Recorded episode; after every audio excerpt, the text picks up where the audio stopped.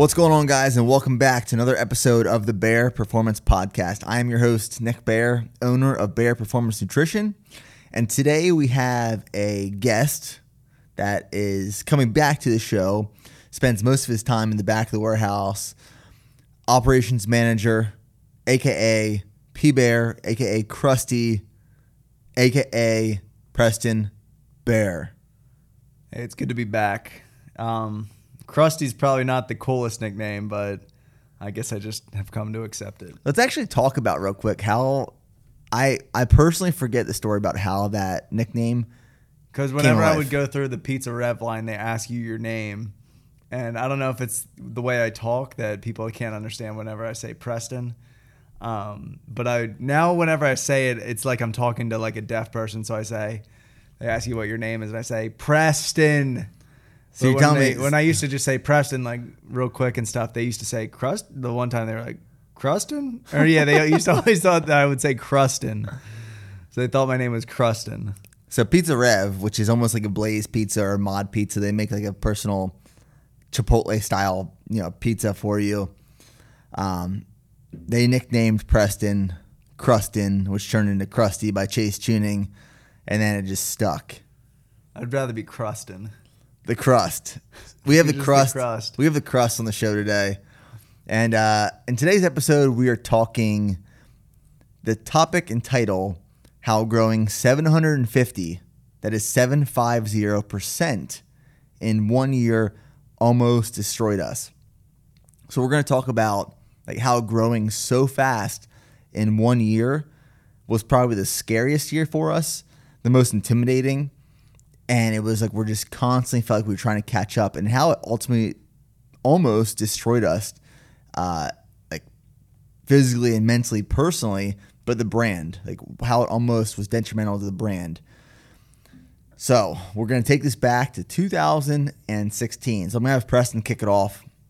2016 was our first year when we hit six figures. 2017 is when we hit our first seven figures, and that's revenue with BPN. And we grew 750% in that time period from 16 to 17.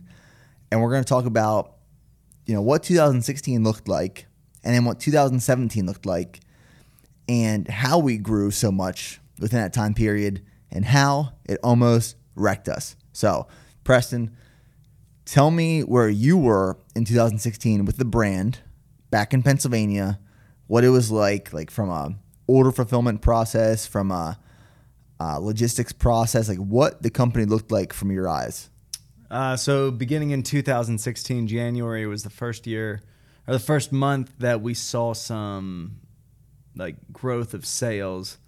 So I remember the exact number too. It was like $3,600 in January 2016, which is like the first month where we were like, holy crap, like that many sales and stuff. We've never seen like anything like that. And uh, I was at college actually, and my dad was home at home working and then fulfilling the orders for BPN and everything like that. So I remember when it started growing, you know, January, February, March, April, there would be days where like you he would do like good sales obviously. Maybe you ran a deal or something that day and there was 30 orders to fulfill. He had to take like half days from work just to fulfill the orders um, while I was away at college. To give some perspective on that, I was in South Korea at the time. I was in the army, and this was after I was stationed at Fort Hood, Texas. The brand BPN is still in Pennsylvania, and Preston and my dad were fulfilling and shipping orders, which volume was so low. Like, how many orders do you think we were getting a day on a regular basis? Uh, January, I mean, it was still probably like six or seven, but then maybe when I got out of college around April, I think it was in like the low 20s, maybe low 20 numbers a day. Maybe high teens, actually. Because what happened then was at, toward the end of that summer in 2016, exactly three years ago now, uh, August 1st, I even think it was, was when I moved the company down here to uh, to Temple, Texas. We were probably doing about 20 to 25 orders a day. Um, so that's really what happened was January 2016. It started growing. I was away at college, senior year of college, getting ready to graduate. Orders started picking up. My dad was picking up the slack. Um, and then when I got home from college, I took over the orders while I was working a full time job. And then I only worked that full time job for two months before I left to go down to Texas, move the whole company down in a U Haul with my mom.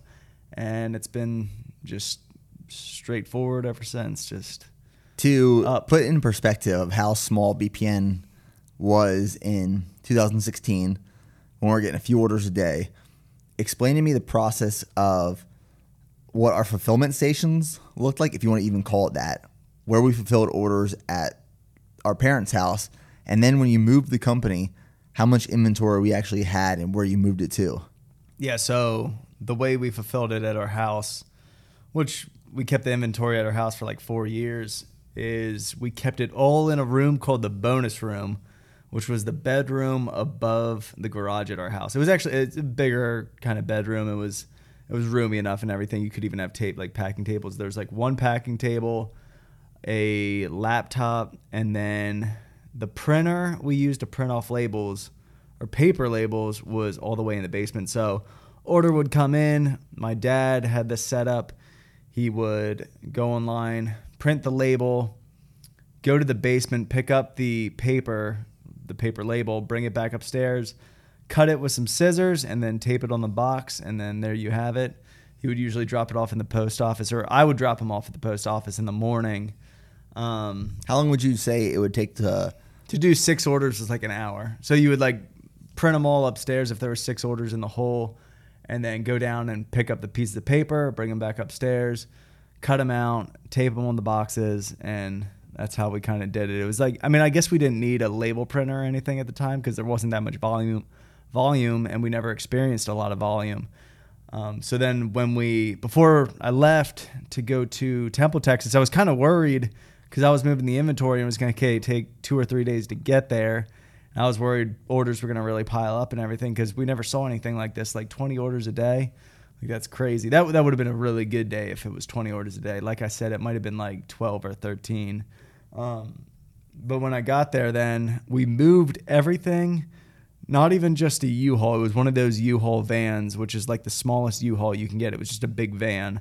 So everything fit in there. Shakers, product, everything. And we moved it down Temple, Texas to Nick's small house, which was like 1,400 square feet. Put everything in. It was like the room when you first walk in the house, which the window you can see out the front porch and everything. So we kept everything in there, um, and it fit, and it was a tiny room. That just puts it into perspective too. That this bedroom was like like half of what you would think a, be- a regular bedroom is. I would say it was probably nine feet by nine feet. Yeah, super small, and everything fit in there, which is what's crazy. Like, I remember lining up all the the inventory, the endo. Uh, the, we brought Endopump in when I was there, so we didn't have Endopump yet. But the flight, I think there were two flavors of flight: creatine, shakers, Probably Intraflight. Intraflight. Yeah, so we had all those. Um, had all of our post office boxes in it and there and everything then too. So the routine when I got down there was, you know, package orders in the morning, drop them off at the post office, and then I would pretty much just film YouTube videos the rest of the day until Nick got back from Korea. So Now going so Preston after graduating from college had a a full time job. What was your job position where you were? The job was purchasing. So, purchasing manager for the company I worked for sold restaurant equipment supplies. Um, and they killed it, and it was a really good job and everything. Like, I probably had one of the better jobs out of any of my friends right out of college. I never would have even thought I would have gotten anything like that. Like, I never even had enough confidence to think that I was really going to get something that good, but I always had good internships with that company. So I kind of built up my experience through that, which was awesome. So it was great experience doing that work, taking it into BPN then. So then, from working a traditional nine to five shortly after graduating college to moving to Texas and then having a lot of flexibility in time, what was that like? Like, what did was that feel the, like? the best time of my life. I would say that was like the funnest time of my life. Like something because I'm in something new. I've never lived anywhere else. It was a great area, Central Texas. I would still live in that area, the Belton, Temple, Texas area. That's where I bought my first house when I moved to Texas and I was stationed I- at Fort Hood. It was, it's beautiful. I always talk it up though because it's like you can get a house there for one hundred twenty thousand dollars brand new, and it's super low cost of living. It's just a good area, good people, a lot of good gyms around there, um, good food, good barbecue, and everything. Still, like around here where we are now, there's obviously more infrastructure, more restaurants, and everything, but I would probably rather be back in that area still, but it was just so much fun coming down here and it's brand new. I'm just watching Nick's house, so I got a place to stay. I wasn't really worried about money at the time because I saved some money and uh, was really just focused on YouTube and then just helping out with the business and everything. And it was just, it was one of those things that was just a ton of fun. Preston actually moved down to Texas, and I told him in the beginning, "Hey, man, I can't pay you yet because the business isn't making enough money. Like I wasn't even, you know, taking, yeah, no one was paying. No, we weren't. We weren't taking any money.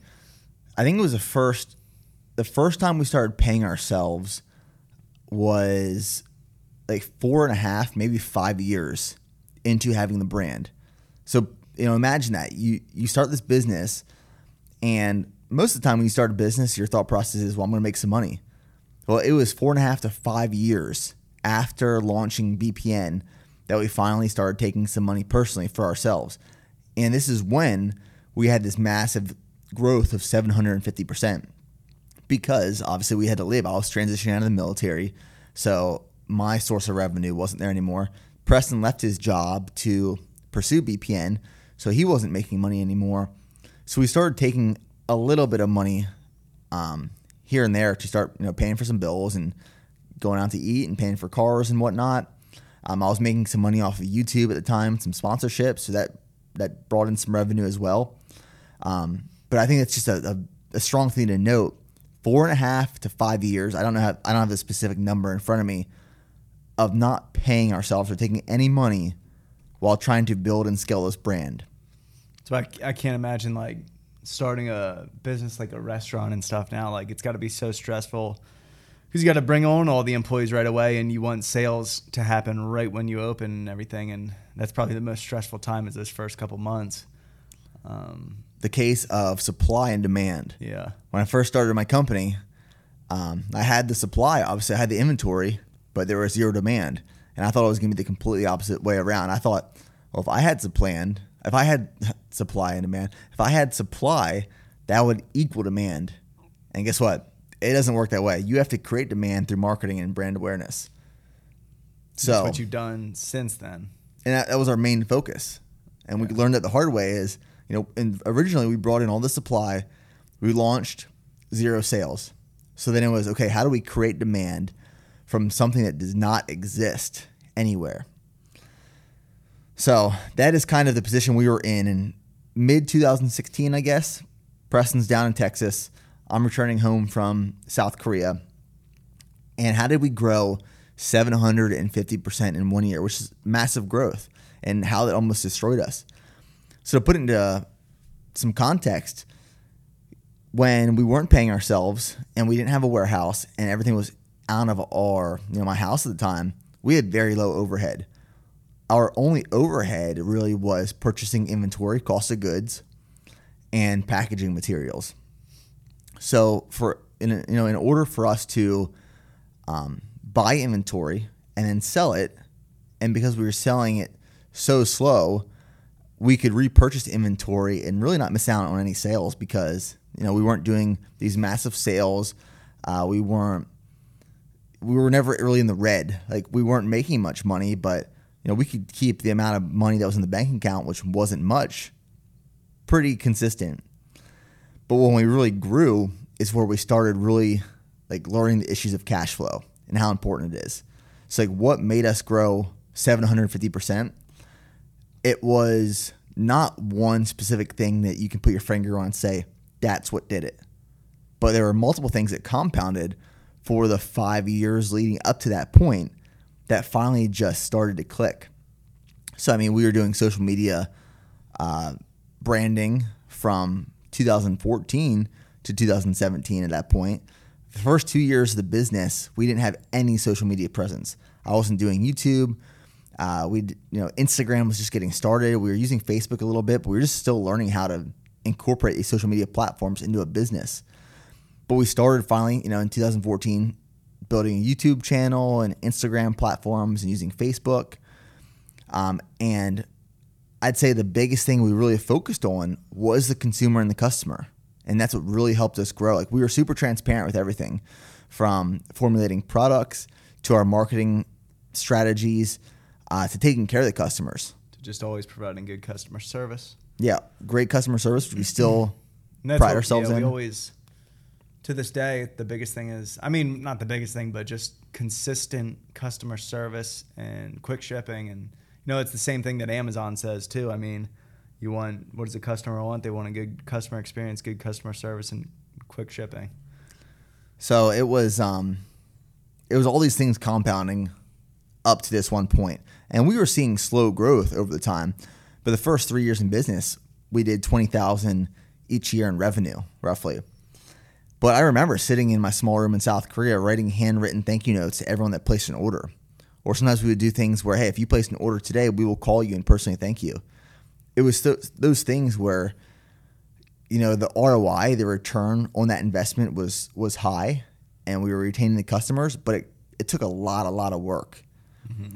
And between 2016 and 2017, we also rebranded BPN. So we relaunched a new website on Shopify. We did new logos for BPN, new labels, uh, completely new branding. I mean, how many how many rounds of labels have we gone through until we finally found where we're at right now with something we're we're happy with? I think like six or seven rounds of labels. Six or So- seven like different Yeah. labels, completely different. Don't even look similar. Like flight alone went through like five or six. I mean, because that's been the flagship product, the one since the beginning. I love showing people like the evolution of flight because it's been through so many different container sizes and labels and colors and flavors. It's uh, it's just ba- ba- really been a process. So the rebrand helped out a lot, and the YouTube channel was growing a lot as well. So when I was in South Korea, you know, I got there with about thirty thousand YouTube subscribers, which is small, and I had a few videos that really took off, went viral. So within like a, a three month period, I went from like thirty thousand to eighty thousand subscribers. I had one video. It was titled "The Day in the Life of an Infantry Platoon Leader." It hit like a million views in like three weeks, and um, that like that just grew the channel so fast. It was crazy. So by the time I left South Korea, the YouTube channel was at 100,000 and people were following the journey and the process and the story. I mean, we were sharing everything from building the brand to formulation to testing new products to packaging. Like we were, we were, we were documenting every part of it. And then when I returned back to the States, we moved into our new warehouse.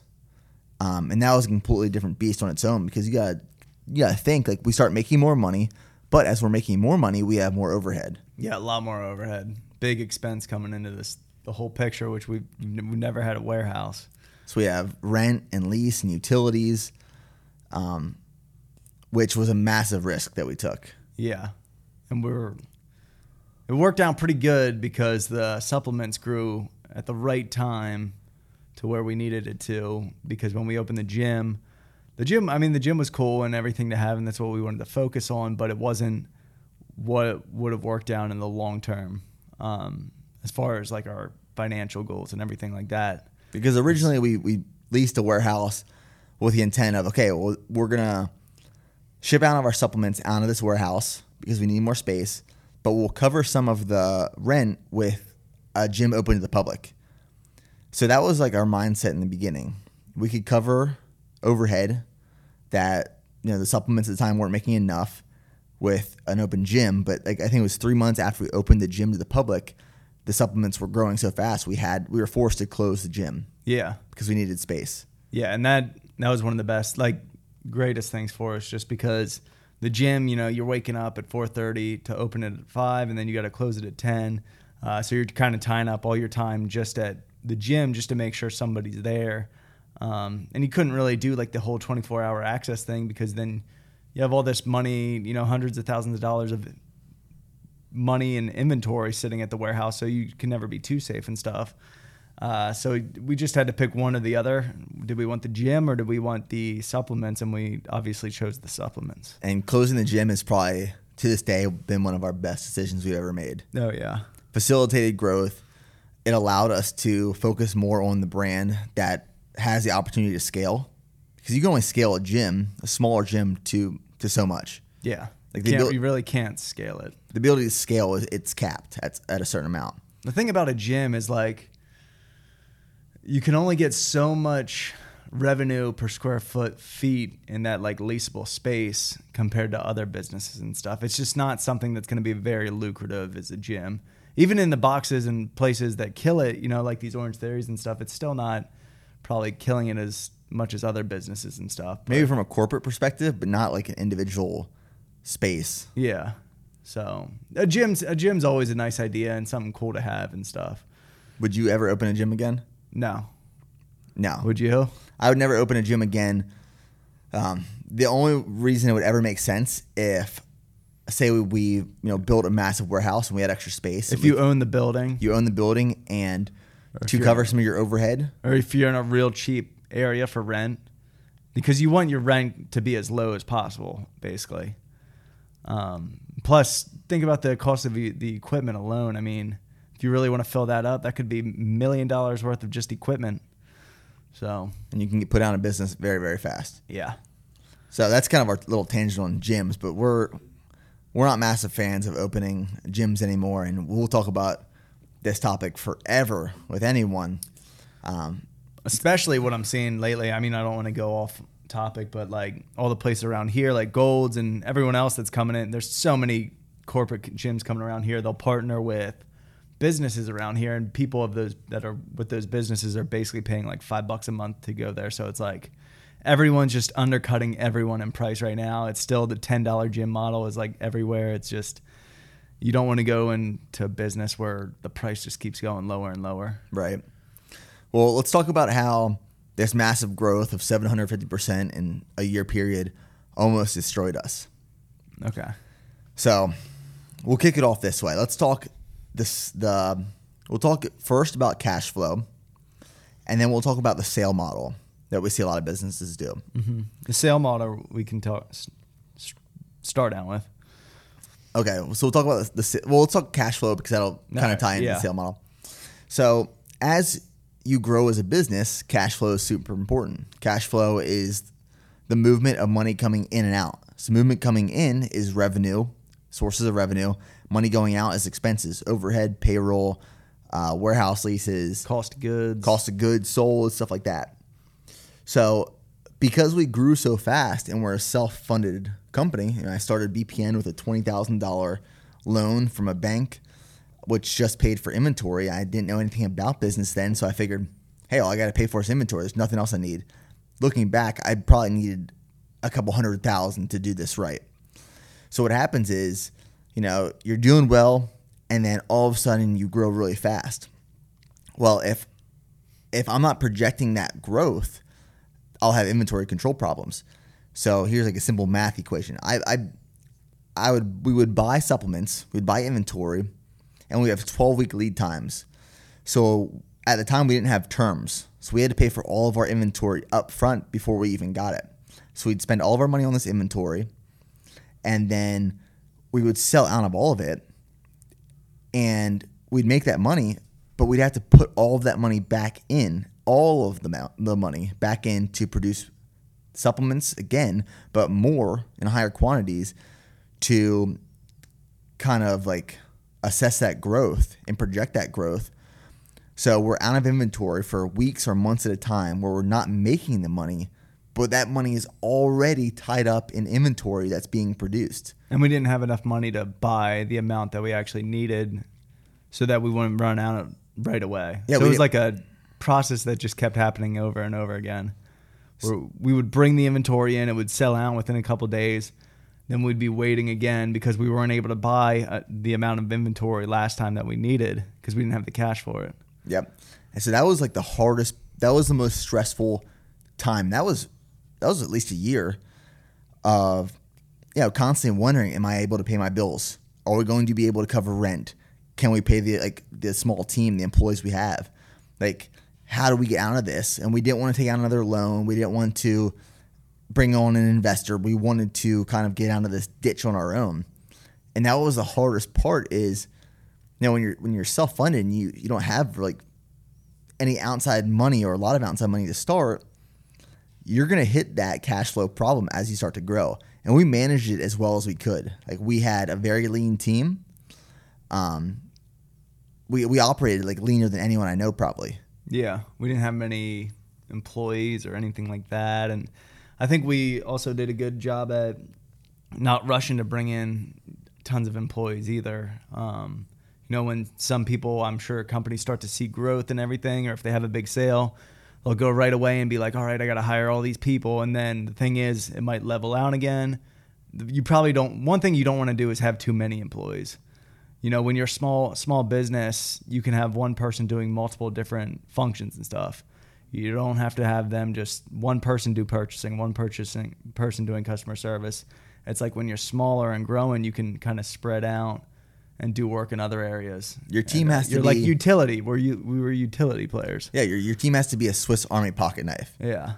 Each person on that team has the ability to, to wear different hats and sit in different roles to keep that that business moving forward. But that was the most stressful time, honestly, of my life, where I'd sit up in, at night in my bed thinking, "Man, like next month, are we going to be a business? Like, are we going to be able to pay our bills? Even though we were growing, more people wanted our, our product.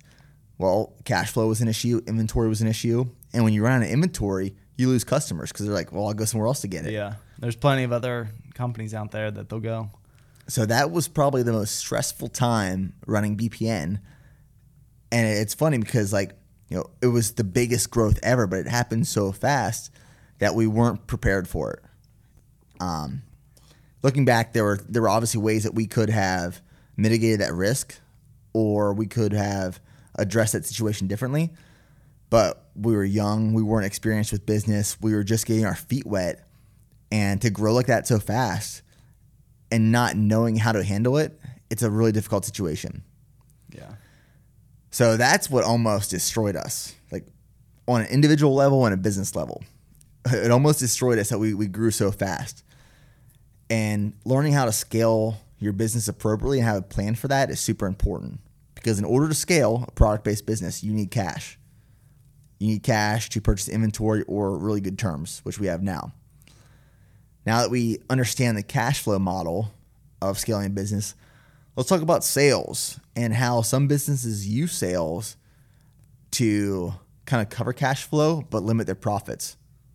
So, what does that mean to you? So we see it all the time. because you'll see constantly the same companies running the same sales like week, eh, week in and week out. You know, flash twenty, flash thirty, flash fifty. You'll even see some companies out there now doing BOGOs. Which, if you're doing a BOGO on a regular Monday afternoon for no reason, usually that's going to mean the company's in trouble and needs money fast because they have a bunch of invoices upcoming and or maybe their payroll is coming up and they don't know if they're going to have enough money to, to pay for it because there's no reason you're going to bring in all this inventory in um, do all this work to get this product in wait this long 12 weeks to get your products in and then just hand them out for free plus when you're handing them out for free with bogos it's like that completely devalues the brand it's like a customer is not going to appreciate those products any that much anymore if they know they're getting one for free. Um, and how do we know this?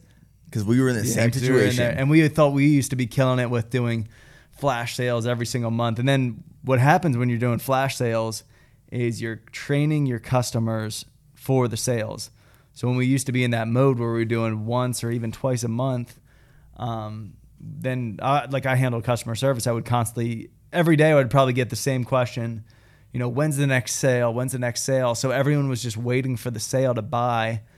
And to this day, the last 10 or 11 months, I kid you not, I have not gotten one question where someone has said, When is the next sale? I never I'm waiting for the either. next sale because people will buy our products at premium price because they know what they're getting.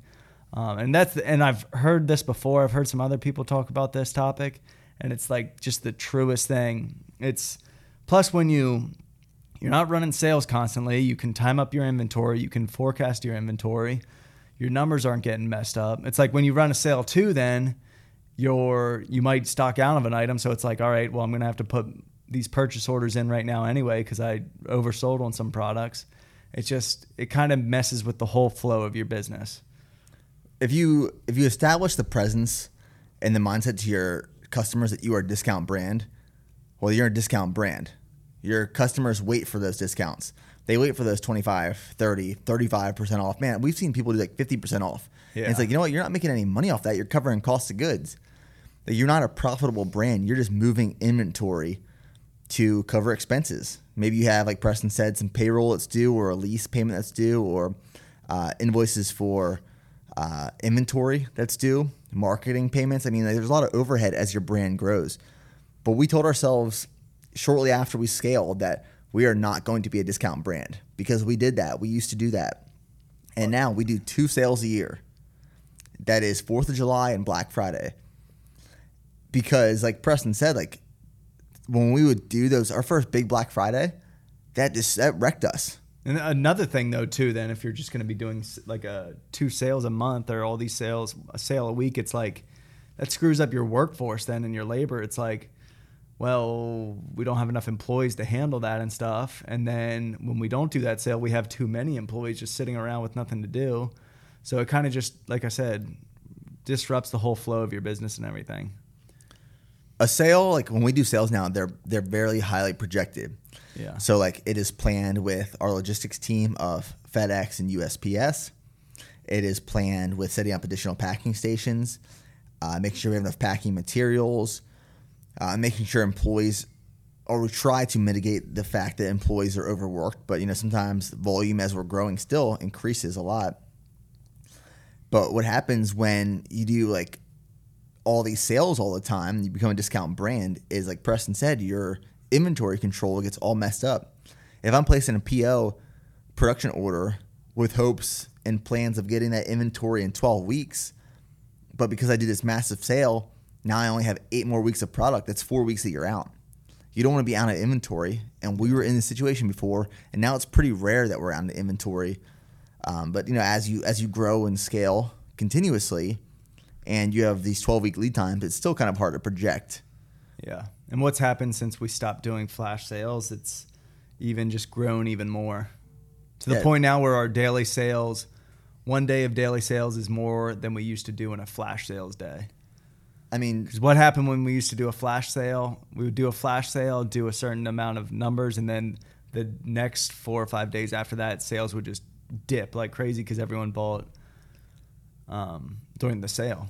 and we have days now where an a, a somewhat average day will be more than we did in an annual revenue Yeah. in 2014. So it's it's establishing your presence as a brand, and branding is huge. Branding is not just huge as like someone sees your logo and that's what it means to them, holding value. Branding is huge to a consumer eyes. Is is this a discount brand? Is this a brand that I'm going to wait for all these these flash sales and discounts, or is this a brand that has really high quality stuff and I want to buy it no matter what? Yeah. and that's who we want to be. We want Yeah, the brand. We want to be the brand that like people will say, even if there's not a sale, I want this product because it's so superior to everyone else's. Yeah. No one ever brags about getting something for 30% off. No, That's really not, yeah. like if if you want results and if you want a quality product, I mean it's it's going to cost, Mm-hmm. and you know to to kind of respect your own brand, like to respect BPN, like we know what BPN is worth, and that's what we we charge appropriate prices for that. So that's kind of just a little story about how like growing almost like took us under. It almost destroyed us, and it was some of the scariest moments of like a business owner's entrepreneur life is growing that that fast when you're self funded. And I mean, me and Preston both like I mean, we were working tons with and Joe, one of our employees, was down here then too. But we were working so much um, just to try to like recover. Yeah. And it's slowly, slowly dug, dug out of it. And kind of ever since have been like, you know, out and I don't want to say like in the safe zone, but like it was just took some digging out months and months of it to the point where we got out of it then. Yeah, I'd say it was a solid month or not not a month. It was a solid year, year and a half Yeah. to really like plan effectively to dig out of that position and get things under control. Mm-hmm. So it was a wild time and probably something that I will always remember, like the hardships of of building a brand in a business. But but it was fun. Like during the moments, you're like, it's adrenaline high. Yeah. That's the best way to describe it. Like it's it's adrenaline pumping through your body at all times because you don't know what like you don't know what's gonna happen. You're kind of scared. Plus, it's like the most exciting time when like the business starts growing and you've never like experienced that before, and it's like you it's just you have all this hope. I think 2017 has been my favorite year of business so far. Um, like from a from an ideology of like being uh, fun Yeah. because it was new, it was fresh. We were just getting like dipping our toes in the water of of building the brand of the business and understanding how it works. Because up until that point, it was it was like a hobby. You know, we, we were just trying to figure some things out. But 2017 was a lot of fun because we started getting connected in the industry and meeting more people and getting some bigger opportunities and seeing growth. And that's when we moved into our first warehouse, and uh, it was just different. So that wraps up this podcast and this episode. Uh, we hope you guys enjoyed it. And if you did like it, please feel free to leave a review uh, for the Bare Performance Podcast. The reviews and comments help us tremendously to grow and reach a larger audience with more exposure. So thanks, guys. We appreciate it. And we'll see you in the next episode. We'll see ya.